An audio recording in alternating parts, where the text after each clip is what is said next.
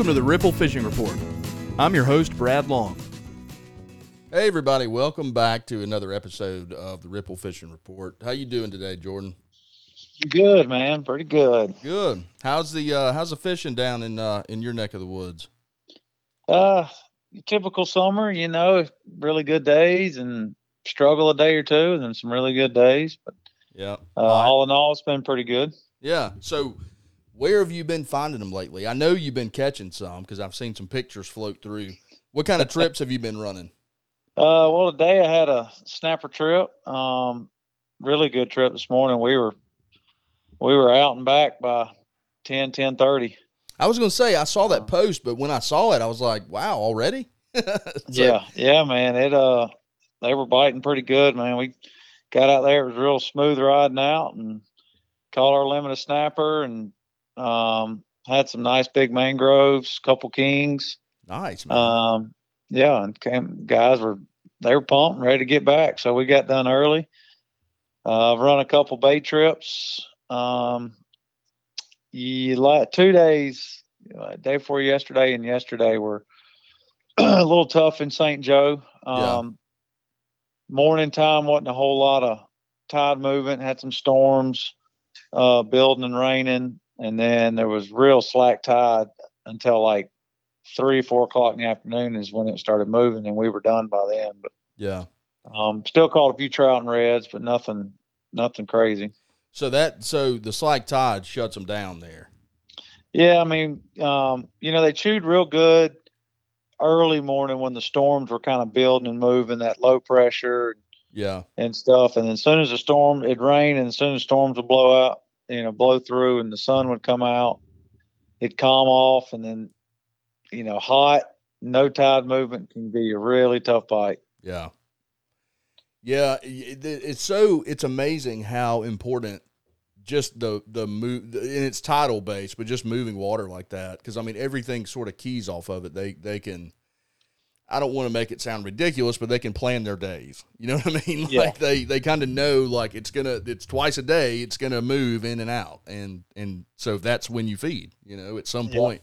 And uh, Yeah, when it stops, that's tough for us because it, it, you know, everything sort of, I guess everything just shuts down until it comes back for the most part. yeah, it's you know, and some days are tough. I you know, it's hard to tell people, hey, you know, wait till let's wait till three in the afternoon before we go. Yeah. to catch the best tide. And really, St. Joe Bay is it can be pretty difficult to really pinpoint when that best biggest tide is gonna gonna start moving. It was supposed to like yesterday. It was supposed to start falling at 9 30, 10 o'clock, Yeah. and it was at the highest point and never moved until about 1.30 It started moving, um, and we were pretty much done, you know, by then. Yeah. But when it started moving, it fell out really quick Yeah. and so it can be tough to kind of you know try to get a trip around when you think the biggest tide's going to move you just kind of have to you know fish through it and and hope you pick up a few until it starts moving Yeah. You know, there's, there are situations where, you know, and I guess it depends on what you want to do, but there are situations where you, you don't really want a lot of that tide and it just depends on what, what you're doing, I guess.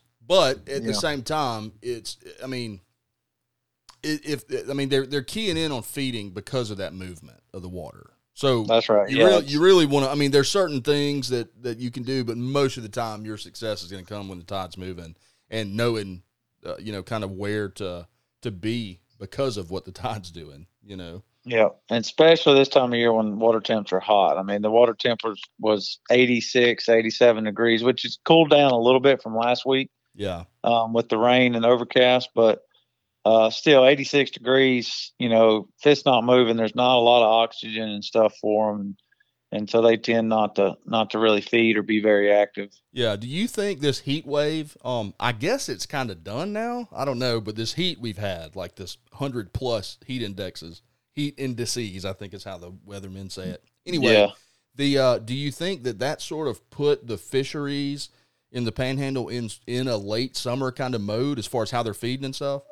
Absolutely. Toward you know the end of last week, um, water temp was almost 90. And that's in mean, August. That's August, right? Like that's yeah, normal. typically end of July, August. Yeah. You know, and and so it, you know, there was a couple days where we were in fish. I could see redfish, you know, I could see trout, and they just you throw a, a lure or bait in front of them or near them, and they just didn't move. They didn't care. Yeah.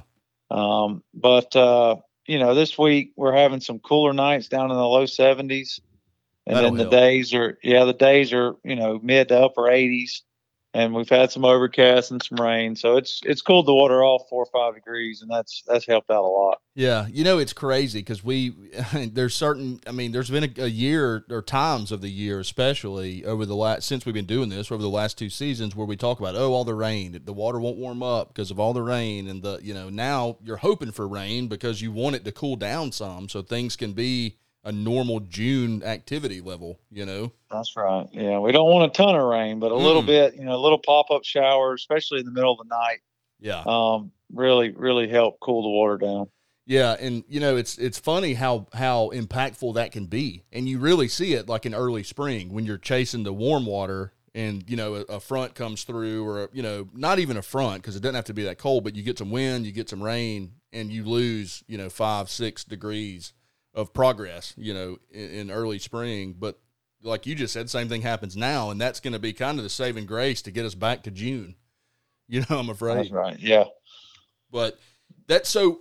uh, What do you suggest? I mean, you know, what what do you typically do in the dog days of summer like that when the fish just aren't responsive? Is, is there anything that you can do? Because I mean, sometimes you know, you, your only option is they're either hungry or you get a reaction. Well, if it's too hot and they're just not doing anything, you, it's hard to get either of those. So, what do you typically do in the in the dog days that that still catch fish? you know it's it's one of those where you just kind of have to grind through it you know if if if it depends on the day. If i got you know, some kids you know and i know it's going to be kind of slow um or when the tide stops it'll be slow then i may ride around and look for bluefish and ladyfish. Yeah, um you know something like that to, just to give them something to do reel in some fish have some fun um and and you know maybe come across a school of reds and and pick a couple of them out of there or something like that. Yeah, um but this you know typically this time of year it's when i know there's you know slack tide or, or not good tides during for, for pretty much the the whole day yeah, you know, I'll try to say, hey, let's go. You know, if it's going to be nice weather, let's let's run. You know, some near shore wrecks, drop some baits down, do some snapper stuff to Yeah. kind of, you know, because typically snapper are going to bite or or any kind of fishing around structure, you're going to catch something, whether it's black sea bass or or snapper or something Yeah. like that. Um, you know, or or uh, you know, tarpon. A lot of tarpon trips this time of year, they don't really seem to mind the heat. They may not bite all the time, but you can at least see them. Yeah, and I don't Wow. think I don't think their problem is is heat induced as much as it is they're just stubborn and they're migrating. Yeah, that's know? true. Um, I also do a lot of shark stuff. You know, the black tips are all around middle of the day. If it's slack tide, Yeah, you can always catch sharks. yep. Uh, they they are almost unaffected by that tide, and I mean they don't like for they're just opportunistic. They're just going to feed. I mean it doesn't That's matter. right. Yeah. If there's something, you know, bloody and stinky in the water and they can get find it, they'll eat it. They're, they're usually not very picky. But uh, yeah, things like that, you know, just to break up, you know, the, the time where I, I, I'm thinking the bite is really slow, or if we've had a tough time, you know, an hour or two's gone by and we haven't had very many bites, then I'll, you know, hey guys, let's switch it over. Let's just go catch some fish. Yeah, We may not be able to keep them to eat. Let's just go, you know, let y'all tug on some fish and have some fun yeah. and do things like that to kind of break it up. Well, and and the reason I, I wanted to ask is because you know for for those of us that are that are taking the the recreational approach to this, you know, you get a handful of weekends, you come down there, and and if it's hot, you know, it doesn't always matter. If that's the weekend that you're able to go, I know for me, I'm still going to go. You know, and I may not Yeah. catch anything, fine. But I, I was curious because it's easy in that position to think, oh, I didn't use the right bait, or I didn't go to the right spot, or I didn't do it. It might not be you. You know what I mean? So if you're Yeah. if you're fishing an area that you know has fish, if you're fishing a bait that you know catches fish in in wherever you are, it's probably not you. It's probably the fact that it's you know been over 100 degrees for the last few weeks. You know, and the water right. the water temps through the through the roof. So it's it's nice to know when you should pull the plug on that plan and implement your plan B You know what I mean? And and if you wait it out thinking, oh, I'll try different baits, I'll try different spots, and I'm going to keep doing the same, you know, fishing for redfish or whatever, it, it you might be better off to do more of what Jordan just described and sort of change it up completely. You know? Yep. Sometimes you just got to go pull on some fish that you know will bite, whether you you know you you care for them or not. Right. You know, just to kind of break it up. That's it. You may not feel the freezer, but you'll have a, a, a you won't you won't get skunked. I mean that's, That's right. you know.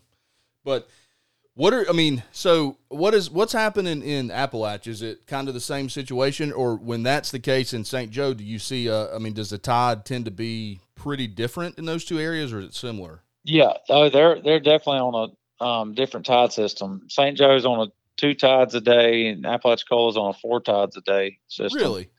Yep. It uh, where those meet is at the south tip of the Cape San Blas, um, right on that little uh, what I call the nipple, but right on that little point in the south tip of, of the Cape Yeah. is where the two tides in the Gulf of Mexico meet.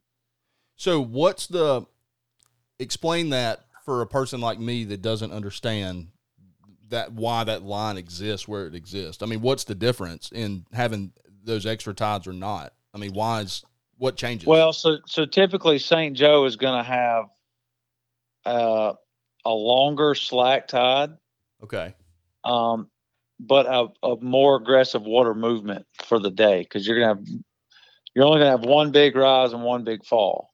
I got you. Um, so you're going to have more water moving during those those periods, um, but you're going to have a longer slack time. So that if you're fishing, you know, during that slack time, it can be an hour or two hours. You know, it can drag on. Indian Yeah. Pass, it's four tides a day. Typically, you're going to have one big fall, one big rise, and a medium fall, medium rise. They change every four hours. Wow. And so, yep. And so during the the the medium fall or medium rise, you're not going to have a ton of water moving, but you're you're typically always going to have some type of water flow. Yeah, because I um, mean, if it's moving every four hours, it almost sounds like it'd be a washing machine. You know? Yep. And and you have two different passes or three different passes really with um, Bob Sykes Cut, West Pass, and Indian Pass. So you're always having some type of current coming in that bay. Yeah. Um, so, you know, later on in the summers, when it gets starts getting hot, I tend to try to stay over there um, Yeah. because you're always there's always somewhere where there's going to be some water movement. Yeah, most and, likely. and that makes sense for everything we said before. That if it's stagnant and and not moving, it just heats up. You yep, know. Joe Bay is so shallow, um, and so and really in July and August we don't have you know much water flow at all in there, and it, it can get really tough. You know, you, you you better you better plan your your bites around when you think the biggest uh, tide movement of the day is going to be. yeah, and that's you know in the summer that's not a bad thought process anywhere in the Panhandle. Would you say? I mean, Yeah, because when it's when it's that warm, things are going to fire up a little more when there's extra water churning by them. You know, that's right. so it just kind of makes sense that if you have the if you have the ability to do that, and you can only pick one time, that's when you want to spend your time really hitting it hard. Sure. Yeah, that makes sense. So, is it a geographical thing? I mean, is there like something with the ocean contour that creates those additional tides, or is it just because of the way that area? Because I know the further south you go, you get multiple tides in a day, It- and is that where it starts? Is in That's where it starts, right there. Everything, everything to the the east, um, or I guess east and southeast yeah, uh, of that line is on a four tides a day system, and then everything from that time to the west northwest uh, is on a two tides a day. but what I mean, what causes I, I guess it's geographical, you know, just where it is. Something. Um, you know, you know what I bet it is. Okay, I'm gonna now look. This is a stretch, all right, but I think if you think about the state of Florida, right about Apalach, in that or San Blas, you know, right in that area is when it starts to hook west. Yep, that's I mean, yeah, and, and then, absolutely and right. then so I mean, like right there, and then you go all. Then it's you know, then you're talking north south and east west, not so much. You know what I'm saying? So like when Yep. you when it when it kicks west and it makes that 90 degree turn west, from like that point up seems to be the difference.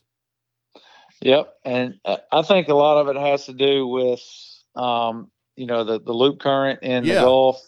That's right about where the bend is is just to our west. You know, Destin. Yeah, Um, and it goes shelf- out right from that there. shelf comes way in close to Destin. You know, Panama City Beach, Destin area. When our shelf is way out, um, you know, and basically from here further east is shallower. yeah, So you're not you're not getting that loop current effect like you get in the Destin, Pensacola, you know, Mobile area. Um, and I think that has a lot to do with it. yeah, yeah, and that that's probably exactly what it is. It has to do with that where that current's pushing. You know, Yep. because And, if and when we get when we call it a you know a heavy west current, um, that's coming from that loop current, uh, and that's that brings a ton of beautiful, clean, clear water, tons of bait into our area. yeah, um, and it can actually change how St. Joe Bay tides move a little bit. Like I, I I've told people, St. Joe Bay can be a big eddy. If one of the currents on that side of the line is stronger than the other, the tide may not stick to the tide chart. It may not be falling when it's supposed to fall. It may be rushing in as hard as it can. yeah, You know, if we if we're getting the effects from that that heavy west current um, at certain times of year. that makes sense. That because I remember you talking about how it can be different there uh, because of the currents offshore and stuff. That when certain c- circum uh, certain circumstances create a, an entirely different thing in St. Joe Bay than than Absolutely. in a lot of other places. So Yep, just like like yesterday, we had a big storm blow up first thing in the morning, and it had a lot of south wind in it. Um, it wasn't supposed to be, and our tide was supposed to start falling about nine, and that heavy south wind coming off those storms just held the tide yeah, for you know two hours, and then it started trickling out, and then about 1.30 it finally switched on, and we were we were done. Yeah, and you know that's that's worth mentioning. If you have a, a crazy strong wind blowing either with you know blowing the water out or, or keeping it from going out, that's gonna that's worth thinking about. You know, I mean, you know, honestly, you may not be out in it anyway if the wind's blowing like that, but it, it's not as much as you might think to at least slow it down. You know, if it's blowing directly against, you know, like if it's blowing in into a pass, for example, just if everything's just right, it's going to slow that water down. And, oh yeah, and it's especially not, the you know, surface current. yeah, I mean, which is what you're going to be keying off of. So you're going to look and say, "Well, this water ain't moving." Uh, it might Yep. be, but it's not going to be moving as much, especially up top. So if you're in shallower stuff, then that's worth noting. You know that you're again, your whole plan may revolve around a certain tide movement in a certain area, and then the wind come in and screw that all up. Yep, you gotta you gotta kind of you know, and that's how my mind works is is all the little things that are going to affect it. Yep. I'm getting there, man. I'm trying. It's it's in the moment when when you have to make those choices. My all this stuff that I know and stuff that I've learned just disappears. And I'm like, I don't know what the hell to do, man. Like we're here, we're on the boat. It's pretty day. keep but keep fishing. Yeah, like we'll Just figure keep something fishing. out. Yeah, Yeah. exactly. Yeah, keep something in the water. Uh, it's outside of that. I don't know. That's right. But so that's uh it sounds like everything's good, uh, you know, or as good as it could be given the circumstances with the crazy heat and stuff we've had cuz you know, you're not really far from it cooling back down to normal. I mean, No, this I mean this week, you know, starting uh today was real nice. I mean, I didn't I didn't really get hot at all all day. It was, you know, set 88 degrees, but um a little bit of humidity, but it didn't seem too bad. Typical June weather. Yep. You know, we had some storms in the morning and then they blew through and then it got sunny and beautiful, light east wind, you know, light east breeze Yeah. Um, till about noon, and then it started picking up out of the south southwest. You know, a few more storms started building in the afternoon. Typical summer day, and I think this whole week's supposed to be pretty much typical summer pattern. You know, you're going to have to kind of play the radar and see where those storms are, are forming in the morning and which way they're going. Fish around that till about nine or ten, and then you'll have till about two. Yep. You know, it should be pretty good. Yeah. Yeah, then you can start planning for the afternoon storms. yep. That's right. That's typical summer. Yep, it is. And I, I was going to ask you this earlier um, when we were talking about the offshore stuff, and I think I know the answer, but I'm not as much of an offshore guy. But this tidal movement and currents offshore, like if you're dropping baits down to to structure to a wreck or something, does it really matter? I mean, does more seem to help more current it down there? Um, so the harder the current, the fish are going to bite.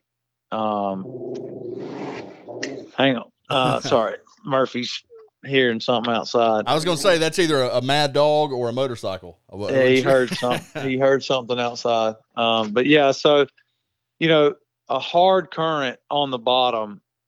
Um, I like. I like. It's hard to fish in because you have to have heavier weight. Yeah. You know, play in the. Depending on how deep you're fishing, but playing where your boat's sitting and where where you know your bait's going to end up by the time it reaches the bottom, you Right. know, it can be tough. But when that current's flowing really hard, those fish grouper will come out of their holes, snapper will get elevated, and and what they're doing is you know typical like any other fish. They're facing into that heavy current yeah. and waiting and catching bait as it's getting pushed with that current. Yep, and that makes Uh, sense. I, I just I really never knew. I I assumed they would they would key on it somehow. Um, but you don't seem to hear. You know, it's not as much of an issue. You're always going to catch them if you get there. There, yeah, you know? and there. I mean, like today we had, you know, we it, all, it was weird. You know, we dropped down. We wouldn't get any bites for about two or three, four, five minutes. Fish all around on the machine, and then all of a sudden, uh, you know, all three rods, boom, boom, boom, boom, would Yeah. go off. You know, so but we had no current, like none at all. Yeah, And so those those fish were just sitting down there looking. You know, nothing was getting pushed into their face and and really making them have to feed. yep. You ever you you you've caught trout right, like cold water trout. Oh yeah, uh, yeah, Yeah. a little bit.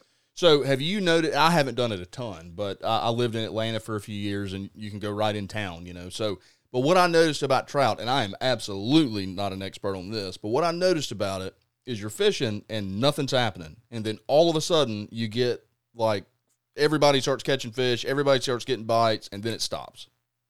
And and I know with trout it has to do with probably hatches and stuff, but it's crazy that it's like if you if you miss one or something, it's like okay they're biting now like fish hard right now because they're you know but they turn on and turn off like that almost as a group you know Yeah, speckled trout will do that in saltwater. Yeah. It'll be like a light switch where you just crush them for about 15 minutes and then they'll stop, yeah. you know, for an hour. it's it's crazy. And and i mean i think it's more common than you realize in the in just amongst fish like all of them because like Oh, yeah. you like what you just said is exactly that. It's like you know they're there you eventually catch them but why did it take five minutes you know? I mean i guess they got to find it or something but it's just wild that uh, it, it seems to kind of work that way just across nature with with fish anyway they kind of all turn on and all turn off or certain species do anyway yeah, and a lot of times, you know, all it takes is that first one. That's, Yeah. You know, they're all down there. And as soon as one bites or feeds and starts struggling, you know, you're fighting and he's freaking out. Uh, most of the time, that just triggers the rest of them just to start feeding. yep I think because a lot of times when when a fish is stressed, they regurgitate ah uh, all the stuff in their stomach, and so all those other fish know when that fish starts freaking out. You know, if he's got a belly full of stuff, he's going to throw it up, and they get a free meal, yeah which sounds gross, but they're fish, and Hey. you know they want a free meal, easy meal. So, you know they'll they'll swim right behind you know that fish while he's struggling and and, whatnot, and as he's coughing food up, they're right behind him, you know, eating it. yeah And, and that's why a lot of times, as soon as you hook one, boom, boom, boom, all your rods go off. Do you think that is that what redfish are doing? Because they're pretty notorious for following each other around. If you pull one out of Oh, a yeah. school, is that what they're doing, or I thought it had had to do with that schooling Absolutely. mentality? No, I, I have watched redfish. You hook one, I've watched redfish when he's head shaking, throw up a whole blue crab, and the fish right behind him eat it as soon as he coughed it up. Yep. Well, you know that that goes to show you then uh, when you're uh, red fishing, uh, especially like I, I tend to find myself catching those big bull reds off bridges and in deeper water and stuff like that. Mm-hmm. And when you do that, you always look for one. I never really knew why. I thought it was because of the school, but that just tells you that have as soon as somebody hooks up, have somebody else in the boat ready to roll. Because Absolutely. Uh, every time I fish artificial, I tell you know if I have multiple clients that throw an artificial, I tell them as soon as someone hooks a redfish, reel yours up and throw it right at his fish. yeah, I don't care if we see one or not. Just and sometimes we tangle up, but whatever. yeah, But you know, eight out of ten times they reel up and they throw it right in there, uh, right by where the guy's fighting one, and boom, we double up. yep. And I never knew that was why. But that changes That's- it. Now it's now it's not just get a bait in the water. It's get a bait in the water and try to throw it on top of what you know what I mean? Like right on top of Yeah. him. Yep.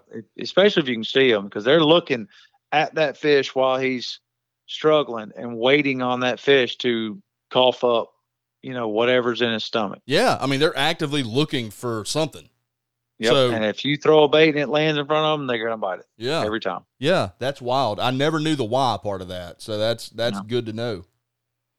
That's awesome, man. I feel you know it's always good when you walk away from this thing and it's like I didn't know that. That's awesome that I know it now. You know, because like that's easy enough that I'll remember it. You know, that's not. I'm not Oh, gonna yeah. rem- all that Tide stuff. I'm gonna forget some of that, but I'll remember that part. You know, Yes, sir. yeah, awesome, man. Well, it sounds like a, a it sounds like things have been rolling along, man. And you know, and you didn't mention this, but it's always an option if you're down there, and if, and of course people would think of this, but if you get into that crazy, you know, slack tide, that nothing's happening inshore, and you have the capability to run off a few miles, it'd be a good time to do it. You know, during that slack, and and least, like oh, you Oh, yeah. said, get something to pull. You know, Yeah.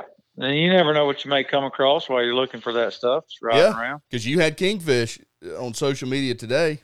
You know, Oh yeah. kingfish, Yep. mangroves, red snap. I mean, you know, so it, it definitely can surprise you by being out there. So that Absolutely. that could change your day if uh, you you wanted to do inshore and Plan B is running out to something near shore. That uh, it can make a big difference in how your day goes. Yes, sir. It sure can. Well, Jordan, tell us how to get a hold of you, man. If somebody wants to come down there and uh, and brave the heat. Uh, best way, you know, is always give me a phone call, um, 850-227-6550. Uh, love to talk and uh, kind of pick your brain. Um, also, social media, Facebook and Instagram at Saltwater Obsessions. Yeah, perfect, man. And uh, it's it's nice that you have the ability to sort of dabble in St. Joe and Apalachicola and the Indian Pass, you know, all that whole area because it's it's remarkably different. I mean, those are two very unique fisheries. Completely different. Yeah, and and they just happen to be side by side. You know, for, Yes, sir. For, for you, and that's awesome. I, So, I love it. I Yeah. love it. It keep it keeps me motivated to change it up. It keeps me, you know, guessing. I don't. It's hard to get complacent doing the same old thing and fishing the same old stuff. Yeah. Well, there's so Um, much so to learn anyway, man. And now, I mean, you have two. Like, you could have St. Joe completely dialed in and suck over an Apalachicola. You know what I mean? Like, there's they're they're just so different. Like, if you figure out one, that's good, but you're not going to have both because of that. You know. It's uh, Oh, yeah. that's, that's a unique scenario you're in, man. I, I think it's cool, and you do a great job of knowing tons about both of them. You know, but I try. I spend enough time out there. I hope I, lo- I know a little something. Well, that's what I was going to say. It, it takes growing up there and, and dedicating your life to it. You know what I mean? And so uh, we're we're helping everybody cheat by doing this podcast, right? oh yeah. Well, good, Jordan. Thank you as always, buddy. We'll uh, we'll talk again next week.